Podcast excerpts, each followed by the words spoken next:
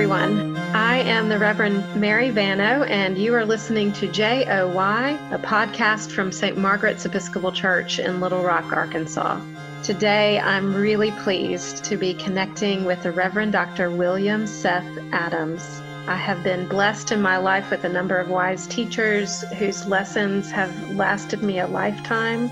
Bill is one of those teachers for me. He is retired now, but he was our professor of liturgics at the Seminary of the Southwest, which means that he taught us about leading worship in the Christian community. It's been a really long time since we connected, but I reached out to Bill at his home in Whidbey Island, Washington, and to my delight, he agreed to join me for a conversation today. Bill, thank you so much. I can only share your delight, Mary. When you wrote to me about this opportunity, I think I grinned all day long. It's a joy to be retired, as I am now 15 years, but have students like you remember that I was there once upon a time and let me be here again once upon a time. So thank you. I appreciate it very much. Absolutely. I have been really delighted that we were going to get to have this conversation. I told all my friends I'm going to get to talk with Bill. Me too. I did too. So, Bill and I thought that we would enjoy discussing a topic that captivates both of our interests, which is liturgical architecture. I find it fascinating to think about how space influences us. And it even has the power to shape our faith, how we worship, what we believe to be true about God. It can be really impactful. Bill, I think it was you that taught me that if a worship space is well designed, a visitor should be able to walk into the empty building and know something about the faith of the people who worship there. I think that's true if the innocent worshiper who wanders in has some the ability to see, physically able to see, of course, but I mm-hmm. also mean metaphorically, that is to get it, understand, and say, looking at the space, oh, oh, I see. Because there are focal points and they have a relationship, an ecology, as it were, and being able to read that and understand it will teach something about the faith of the people who worship there. Some years ago, I had a sabbatical in which I toured what were then relatively new Episcopal churches to see the extent to which revision of the prayer book had informed the building of liturgical spaces. I was rewarded in many instances, but the thing that struck me was how marginal baptismal spaces were in these buildings. I would ask them, would anyone coming into this room know that you are a baptizing community? And well, first of all, they had to figure out what I was talking about. and then they understood that this incidental bowl that they brought out and put on a pedestal on certain days, usually Thursday afternoon, was an insignificant marker for the fundamental character of baptism. It's things like that that seems to me if you can read the room, you'll know something about the faith of the people. And as you have said in your remarks just now, the room has a great bearing on what we come to believe in our prayers in that place. So the space matters, and there are certain things that we're looking for in Christian worship spaces the baptismal font, the altar, mm-hmm. the pulpit, how even the community is arranged. How do yes. worshipers sit? How those things relate to one another inform us about the faith of the community. You have heard me refer to the old church seating arrangement as a bus. It's just not the best way to be in a place together. If you want to have a sense of access to each other and proximity, and you wouldn't set it up that way if you imagined that it had a social character to it. And the liturgy clearly has a social character to it. And I have tried diligently in my consulting to argue against the recreation of buses but most of us have grown up in the buses. I'd be interested to talk about the spaces that have helped to shape our own faith. Trinity Episcopal Church in Yazoo City, Mississippi, the first place where I remember worshiping. I have seen it as an adult, but even after we moved from there, that place, I mean, I knew the shape of it, I knew the look of it it stayed with me. And it was one of those kinds of buses. As I remember it, mm-hmm. it was mm-hmm. a fairly small one, small town, but it had red carpet, stained glass windows, a center aisle leading toward a raised chancel with an altar in the center behind an altar rail for kneeling. Yeah. Really typical. And my family and I, we always sat in the front left pew where we Mhm. could see the pulpit, which was off to the side, and most especially the altar. That is my primary memory of the space, just taking in everything that was happening at the altar when I was five years old. I have just described a very typical 20th century Episcopal church. But as I think about how I was being formed in my early years, I realize now how the centrality of that altar, and especially the experience of being welcome to receive communion as a child, that really influenced my early images of God. I remember it better than Mhm. any Sunday school lesson I ever received. More than anything, I felt welcomed at that table and I knew that Yeah. I belonged. It's the difference in our generations. I couldn't go to communion until I was 15, which was when I was confirmed. And I was one of the few confirmands who actually stayed at church. In those days, confirmation was often a ticket to leave. You'd get confirmed and you'd leave, and your parents thought you'd gotten what you needed to get for whatever it is you wanted to have something, and off you would go. When you mentioned about your own first recollections, it caused me to review the churches that I've been in all my life. And for a long time, I started my life in the Episcopal Church at St. John's Church in Fort Smith, where I was baptized 80 years ago next month.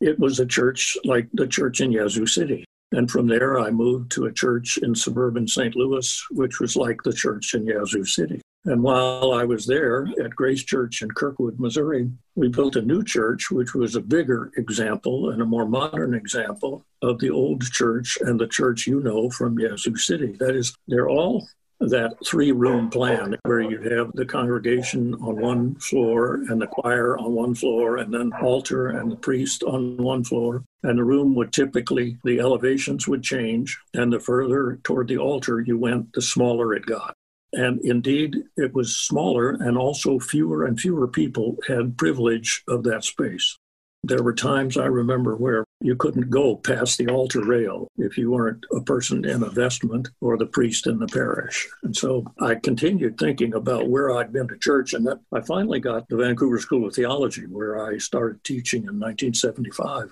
And all of the parish church I attended, St. Faith's Anglican Church, was like the church in Yazoo City. The chapel of the Epiphany at the seminary was a square room full of chairs and it had an altar elevation that was about four inches tall and it was a platform that ran across and the altar was freestanding out in the middle of that oh and that was our gathering space. That is to say we could move everything out. If the seminary had a dance and the chairs got stacked on the side and the altar got scooted into the sacristy. And i think that's when that room where i worshiped on a daily basis and taught for seven years it really uh, sort of warped my mind. The warp of which you have experienced for however many years, because it completely changed the physical experience of the space.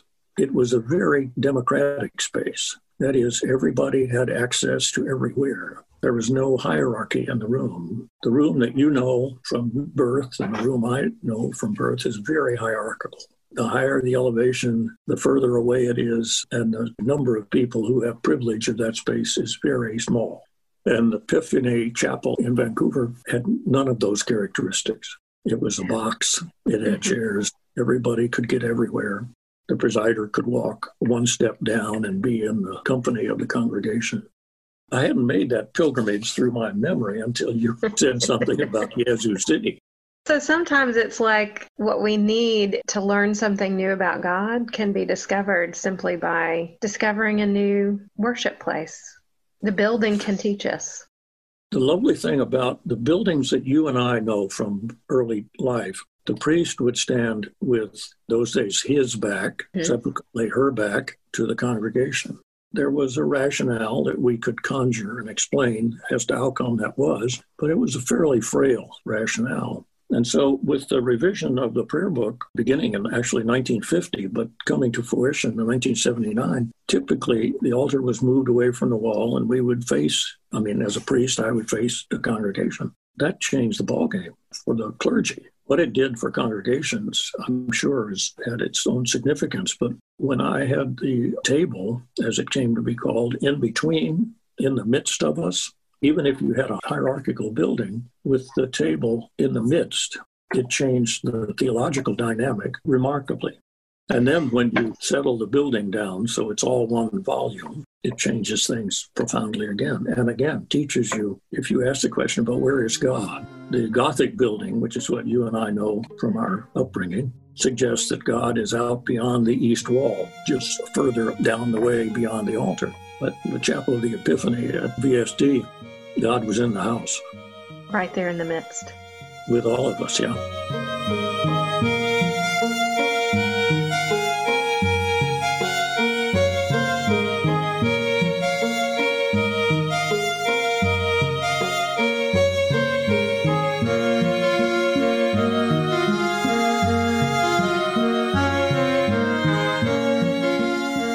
That you and I share in common is the chapel yeah. at the Seminary of the Southwest.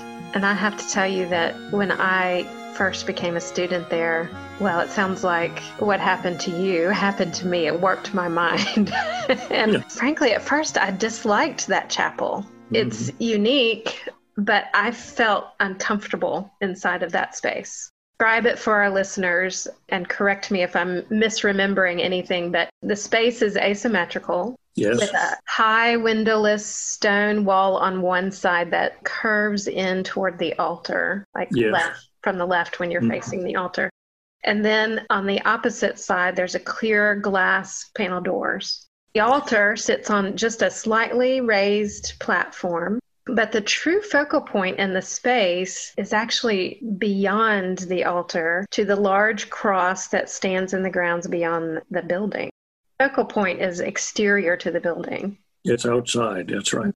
And so I grew to finally like the space more when I realized that actually that whole design is created to push the inhabitants out. It says to those seminary students that our ministry goes beyond the altar. Our ministry is to seek Christ out in the world. And the windows that you described on what would have been the right hand wall when the chapel was built, you could see downtown. You could see the Capitol building and the University of Texas, which is to the south of the seminary. Now, the trees that were planted there could not be inhibited enough to stay low so that all of that could be seen. But the logic of the building was very like what you described. I mean, we were able to see the city. The cross was in the world, it was mm-hmm. not contained in the building.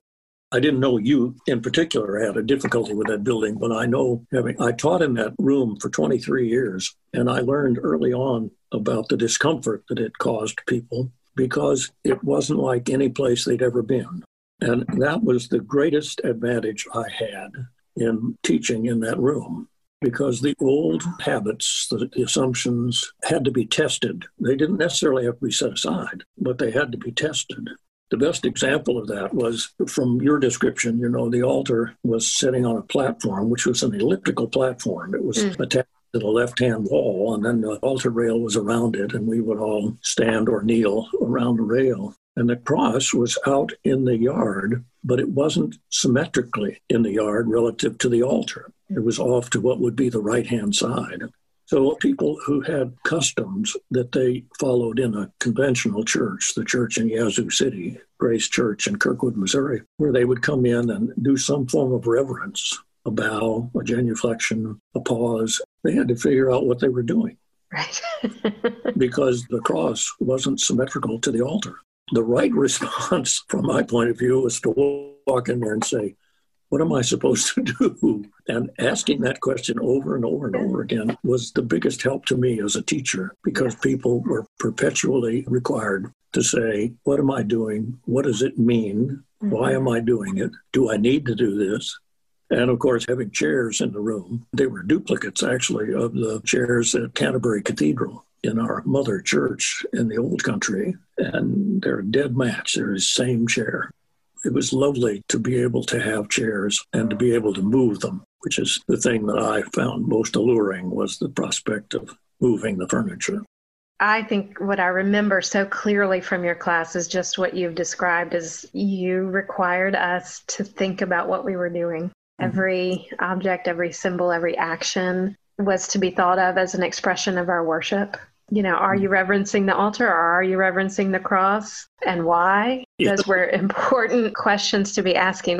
One of the things I think about regularly to this day, we often learned from our mistakes, of course, but I remember mm-hmm. being, you know, the appointed person to practice presiding at the altar one day with you, and I forgot to do the fraction. and the students around me sort of said, You forgot the fraction. so I just, you know, broke the bread. And afterwards, you said, That's okay. I think you said something about the point is that the bread has to be broken. so mm-hmm. just break the bread and move on. But now, like, there's a point in the Eucharistic prayer always. We get to okay. the great Amen, and then I go, okay, Lord's Prayer. okay, now fraction. I won't ever forget it. You taught us very well to think about what we see, what we do, I can remember telling generations of students about their conduct at the altar. If you're using with your hands, whatever you're doing with your hands, if you can't explain it to a six year old and have it make sense, then don't do it. I've been able to help some people who like flourishes to discipline themselves to a meaningful level so that whatever they're doing with their hands is not only satisfying to them, but edifying to people in the house. We're all six year olds in the congregation in a way. We are the children of God. So, what are the things that you want to see in a worship space? What are the most important, in your opinion? What are the most powerful symbols there? One is having the altar a table. So I usually, in my later writings, always refer to it as an altar table. It ought to look like a table rather than a sarcophagus. And the reason that altars often look like sarcophagi is because that was their model. Their yes. structural model was a sarcophagus. That table needs to be in the middle, not literally in the middle, but in the midst. Secondly, I'd say that the worship space needs to be a single volume, a place where everybody is together. There are two buildings that are particularly near to my heart. One is St. James Church in Austin, where Amy Donahue and I were members and clergy staff for 14 years. And we helped design the current building, which was dedicated in October of 2007. It's a single volume, it's a square room that we use on the diagonal. The experience of the church is round, even mm-hmm. though the building is square. The benches in it are movable. There's a wonderful manufacturer named Sauder, S A U D E R, who makes benches that fit together, but they don't couple and they're in different sizes. There's a single size, a double size, and a triple size. And you can put them together so they run for the length of a football field if you want to. But you can also curve them and make them into a very soft semicircle, which is what we did.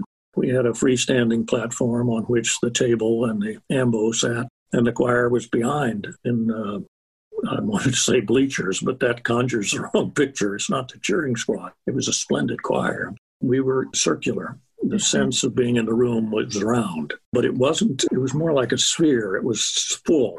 It wasn't a circle that was empty in the middle. It was a solid presence.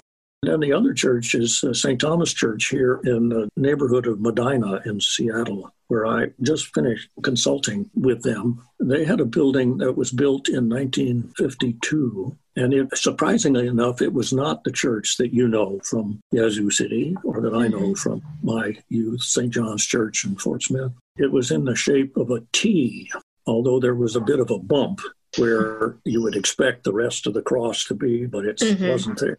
They were at a point where they needed to rethink the room. So they invited me Lex Breckinridge is the rector there from graduate of our seminary. And he invited me down and we went into the rooms. First time I'd ever been in that worship space. And I walked up. The altar was on a very modest platform, maybe six inches. And I thought it was, it was wonderful. And I looked, stood on it, and I looked around and I said, Lex, this room wants to be round. And by golly, I persuaded them, or the Holy Spirit persuaded them, I would rather say, that they needed to create rotundity in this space, which they did. Their architect, who was a member of the vestry, became a friend of mine, managed to put in this T shape, he put in lateral corners on the T so that there was a sense of all these chairs, because there were transepts, you see. And the people who sat in the transepts couldn't see the people who sat in the nave. The people sat in the nave couldn't see the people in the transept. So what we did was to gather the wings together mm-hmm. by propping the corners. And it's just a wonderful space, and it has rotundity about it. It has this sense of being gathered because the choir is in the back. I have some satisfaction in having been a part of the evolution of those spaces, and they're both round or mm-hmm. rotund. I think what you're describing, the centrality of the table, the table mm-hmm. being a table and not a sarcophagus, the rotundity of the room, which allows people to see one another. To me, that's both modern and ancient. It mm-hmm. recalls Jesus' Last Supper. It recalls what we believe to be true about how early Christians gathered for that agape meal. Yeah, it's interesting that you would say that, and you're right. It is reminiscent of those times.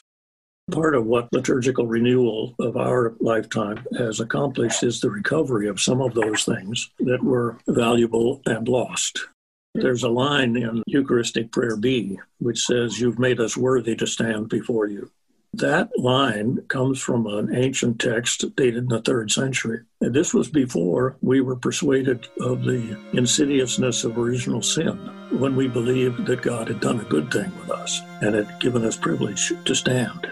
The irony is that in that line, I've stood at the altar table countless times and said that line to a house full of people who were kneeling. And I've wanted to say, You've made some of us worthy to stand, or something like that.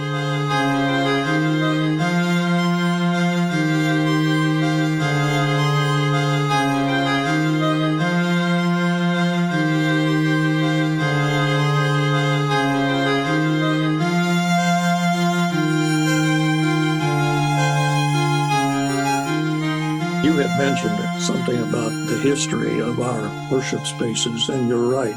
We early on, we were a group of people who gathered in a household around a common table. We might have been standing up or laying down or sitting mm-hmm. down.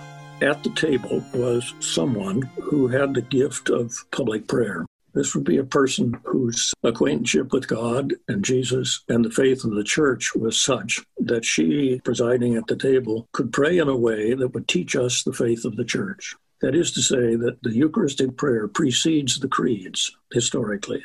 It was hearing Mary Vano pray over bread and wine that would teach us the faith of the church. And so you would express it, and it would be impressed upon us by hearing it by being present to what you taught us in your praying. You weren't being didactic, but we couldn't help but be taught the faith because of the potency of your praying. It happened, came to pass in those days that we were relatively successful in this gathered prayer, and other people would come to join us, which meant the room got pretty crowded. So, as a solution to the management of crowds, we moved the table from the midst to one end of the room and we put it on a platform of some sort so that people could see it and hear. And Mary Vano would travel with the table, and she would pray her potent praying from this elevated place at one end of the room. And it doesn't take too much imagination to move from that evangelical success to a Gothic building. That is, the elevation of the table and the elevation of the person praying confused the person praying to think that the person praying was what it was all about. So the table that was elevated on this platform for practical reasons, so people could see and hear, that elevation got greater and greater and greater and further and further and further away from the people who were gathered around the table, became a priest dominated event the building that you know in Yazoo City and the buildings I've described in my own history are the product of that priestly self consciousness that made the building important for people like you and me to function at a distance from the faithful, the riffraff, the hoi polloi, who are out there further and further away. What we've recaptured, I think, with this prayer book is some sense of our gatheredness, the fact that we've got to be together to do this. And that's the joyful thing I see in these, or the happy thing I see is in these buildings that are now have mobility to them. They have some sense of circularity. You know, at the seminary, we would change the seating arrangement by the seasons. We would sit mm-hmm. one way for Advent, we'd sit another way for Christmas. We did that for seasons we weren't capricious about it, but we decided that if we change colors and we change readings, we change themes, we change hymnody and so on, we change the shape of the room. And that's what we did. I think that helped people understand that we could do this in lots of ways. Well, I certainly have adopted that in my own leadership where possible.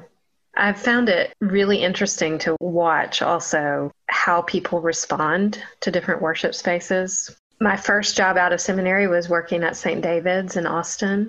St. David's is an old congregation. Now they have two primary worship spaces. The first one was built in 1853, and yes. it is that old grand basilica style. Mm-hmm. Then in 2003, the community built an addition they needed another worship space. They weren't going to abandon the old worship space, but they wanted to add their capacity. And not only their capacity, they wanted to attract new people. Some people could walk into that old space and you know what that grand style does is it says that god is awesome and big mm-hmm. and beyond us and transcendent. And a lot of people can walk into that space and feel that enormity of god and be so comforted by the sense of god's majesty I was the minister to newcomers at St. David's. My job was to talk to all the new people what I discovered in talking to new people is that others who visited the space were turned off by the sense of hierarchy. Maybe they'd had some negative experiences of the institutional church in the past and they associated those negative experiences with that kind of building. Well, you know, one other aspect of that, too, in my experience, is that people don't think they have clothes that are good enough. Yes. I mean, they, they, they, I don't have the right clothes. I can't go to church because I don't have a suit. I don't have heels. What I've got is a pair of blue jeans.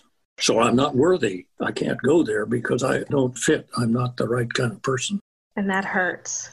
So, St. David's, when they built this new space, they built something like what you have described a space where everything is open and flat, where the table sits at the same level as the people, where the seating is all movable, but most frequently the community gathers around so we can see each other. It feels casual. You don't have to have finery to show up there. It was just really interesting to note how different people responded to different spaces. And sometimes I would encourage newcomers to actually try out those spaces and ask yes. themselves what it felt like, why they were responding in a certain way, what did each space teach them about who God is and who they are mm-hmm. before God. Yep. When I was teaching in Austin for eight years, I chaired the Architectural Commission for the Diocese of Texas. And one of the things we did on an annual basis for a few years, not many years, but a few at the conference center in the Diocese of Texas, we would have a conference for the weekend. And part of what the structure of the weekend was around the daily office. We would do evening prayer, Compline morning prayer, the noonday office. And then this was a Friday, Saturday, and then Sunday morning we've had have the Eucharist. What we would do, we committee members, between each liturgical event, we would change the way the chairs were put so that when the conferees would come back into the room that was there was no chapel per se although there is now but in the room that we used as the prayer place they would come in and discover how the chairs were we would pray in one fashion we'd set it up in choir you know facing each other then we'd set it up like a bus or we'd set it up in a circle or we'd set it up in a half circle half moon sort of thing and at the end of the conference we did what you did that is, we'd sit and talk about the experience of the various. It was the best teaching we did. Whatever splendid presentations we made beyond the worship life, the experience of singing and praying together in these various configurations was very edifying to the people. It's precisely for the reasons that you describe. And we would ask those kinds of questions. But it does make it awfully difficult for people to sit in the same place every time. when you move around the chairs, I can't sit in my seat. I know. One of the parishes here on the island, there was one time when we were having a single service. At that time, there was a service at 8, and then there was one at 10.15, and we were going to have one service. We were meeting, I think it may have been the annual meeting day or something like that. Apropos of your comment about where you sit, there was a place in the congregation, and it was set up, it had benches in it and there were pews. And there was one place where at eight o'clock, an older woman always sat. And at 10:15, an older woman also only sat there. Each of their customs was to leave their purse there for whatever it was they were going to do before church. Well, it turned out that when we got to church, there were two purses sitting, and they had to figure out who was going to sit there. And it was the sort of thing that everybody saw coming. The whole house, everybody in the room knew that when the moment came, something was going to have to give. And happily, they sat side by side and it went fine. But there was a moment of uh, sort of delightful tension in seeing how's this going to play out.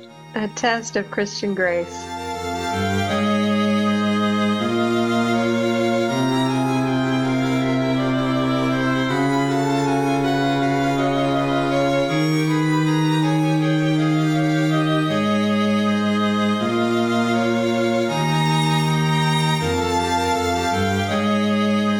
Testing us some more is this pandemic. It's causing us to think again about our worship spaces. And I've been thinking about it a lot lately because we are now, my community is worshiping outside in small groups. And so we've had to think about seating arrangements, where we were going to be, and where's the altar going to go, and all those kinds of questions. We are using our columbarium for our worship. And we're so fortunate at St. Margaret's. We've got beautiful outdoor space, and the columbarium is basically a round space. It's got four partial walls, curved walls mm-hmm. that create a circle and then are open in four places. Those walls, of course, contain the burial niches. We're also surrounded by the woods, the trees, so we've got the communion of saints, the great cloud of witnesses right there with us. We've got nature and the beauty of God's creation with us as well. Woodpeckers are visiting our morning services, and the cicadas, they're the choir at the evening service. We have a northern flicker that oh. a woodpecker like bird that uh-huh. once joined me in a sermon, and it was outside the window. It would start, and I'd stop, and it would peck away, and then the congregation would, would cheer. So we incorporated the flicker into the homiletical exercise for the morning. Nice. so I know something about that. Well, once again, it seems like we are expanding our vision of worship as mm-hmm. the situation demands some new attention to it. Do you think that this pandemic will change either temporarily or permanently some of our worship practices and therefore what our spaces might look like? There's great potential for that, but it's beyond my capacity to know. What I hope we will do essentially is to wait when you were a student, you were invited to read the work of Gordon Lathrop, a Lutheran liturgical scholar, a friend of mine, friend of ours. And Gordon recently wrote a paper and delivered a talk about the necessity of waiting. And I would extrapolate on what he said by saying that I'm hopeful that we will not abandon our good teaching in order to do something else that has no theological or liturgical integrity, but is somehow pleasing I grieve the loss of embodiment, which is what happens to the extent that the worship is happening online or like mm-hmm. you and I are doing now. The visual realities are present and auditory realities are present. But it strikes me like it's an invitation back to the 15th century where the congregation would go to church and watch. Of course, in our time, we can see a whole lot better than they could in the 15th century, but nonetheless invites a passivity on our part it risks returning to that priestly event that was what the Reformation undertook to subvert hmm. and did, in fact, subvert. And I think that what you're doing is probably the best there is. But even at that, we have lost embodiment. We don't have the same physical access to the things hmm. the water, the wine, the oil, each other, like our liturgy requires. I've written and talked with you and others about sacramentality, that is, the way that God acts through physical things bread, wine, water, oil, hands. This is a time when we're being deprived of that in our conventional liturgical setting. And I grieve that. I told you I write a column for our local newsletter. I wrote a piece a couple of months ago, which I called Sacramental Loss and Sacramental Gain. That is, we've lost for a time, the sacramental life of the church.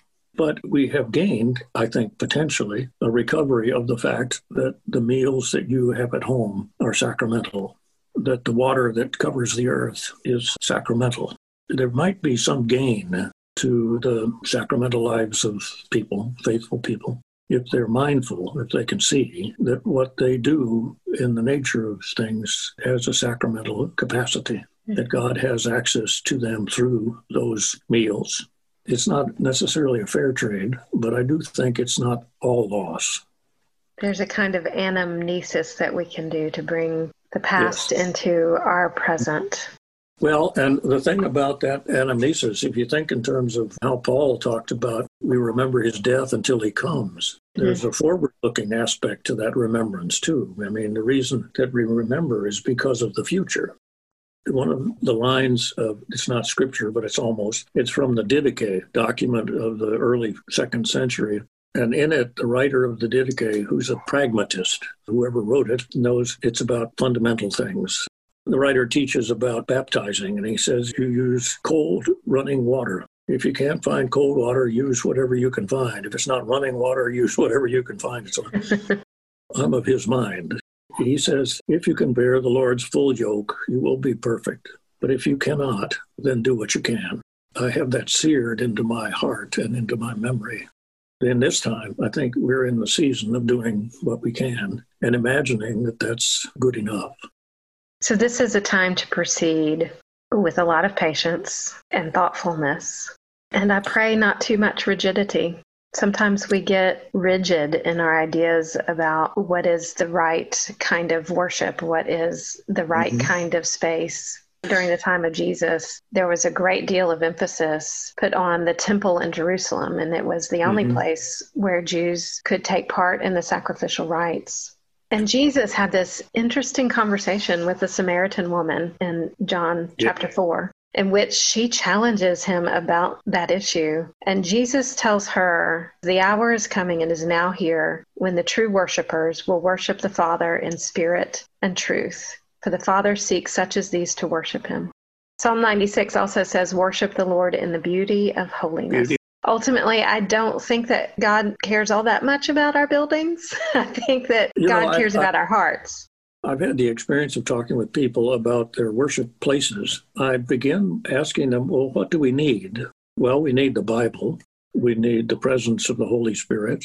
We need water, oil, bread, and wine. We need each other. That's about it.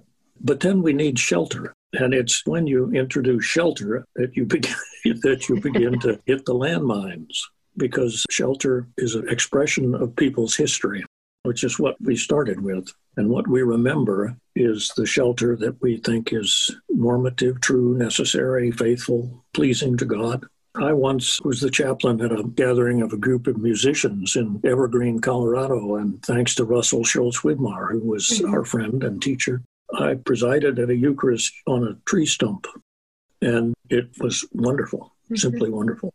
We didn't even have shelter. I mean, we had all the other things we needed, including some marvelous music out in the woods, but we had bread and wine on a tree stump. It just doesn't take much to worship the Lord in the beauty of holiness. No, it doesn't.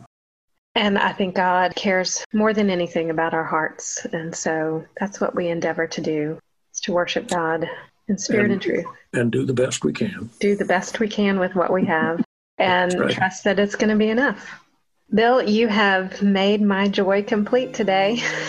Thank well, you. It's beautiful of you to say so. Thank you. I'm enormously grateful to you for the chance to say hello and chat mm-hmm. about things that well, I appreciate you having this conversation today, and I want to thank all of our listeners for being with us also. I do invite any comments or questions that you may have to add to the conversation. Please do listen again next time, and remember that our JOY is not complete without you.